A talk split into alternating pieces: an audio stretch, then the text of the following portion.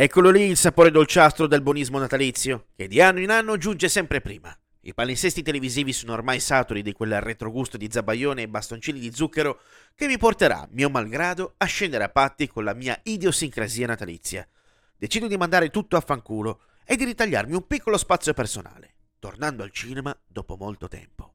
Decido di andare a vedere The Menu, film che mi ha intrigato fin dai primissimi minuti del trailer, che si presenta come ossessiva pubblicità su YouTube tra un video e l'altro ogni mezzo secondo. Controllo la capienza di pubblico nella sala, completamente vuota. Mi faccio staccare un biglietto da una ragazza bionda che vorrebbe essere ovunque tranne che lì. Prendo una porzione piccola di popcorn e faccio il mio trionfale ingresso nella sala 2 ed è davvero a mia completa disposizione.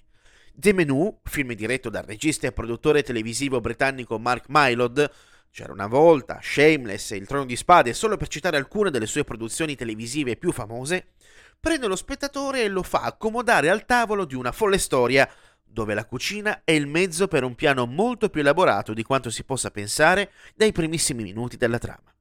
La pellicola inizia seguendo le vicissitudini di Tyler, giovane appassionato in modo maniacale di cucina ad alto livello, che porta la sua nuova fidanzata Margot ad una cena in un ristorante super lusso situato in una remota isola priva di copertura di rete e raggiungibile solo via nave. Ad accoglierli vi è lo chef Julian Slowick, stella della cucina molecolare, alla perenne ricerca della perfezione. Oltre a Tyler e Margot, vi sono anche altri commensali.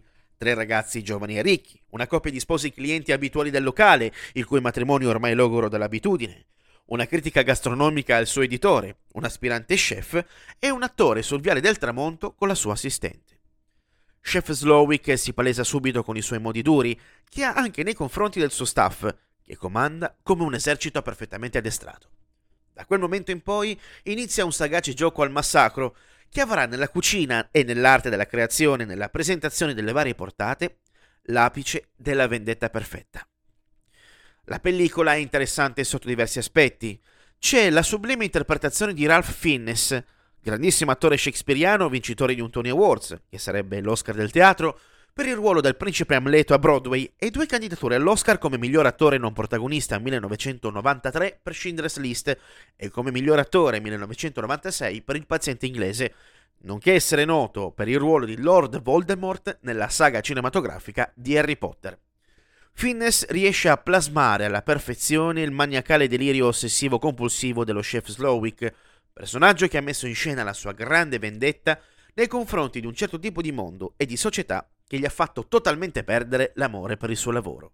Portata dopo portata, si scivola nei indisturbati meandri di quella lucida follia che fa della componente horror splatter un mezzo leggero e a tratti eleganti, se mi si può passare tale termine in un contesto del genere, per esplicitare un malessere che ha nella morte la sua forma di purificazione totale ed assoluta.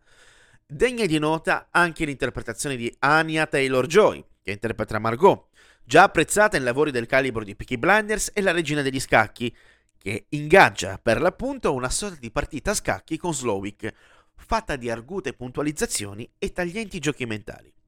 Gusti personali a parte, che in un contesto simile entrano sempre in gioco, The Menu è sicuramente qualcosa che suona decisamente diverso rispetto a tutto quello che c'è in giro durante il periodo natalizio e a tutto quello finora proposto attualmente dall'industria cinematografica.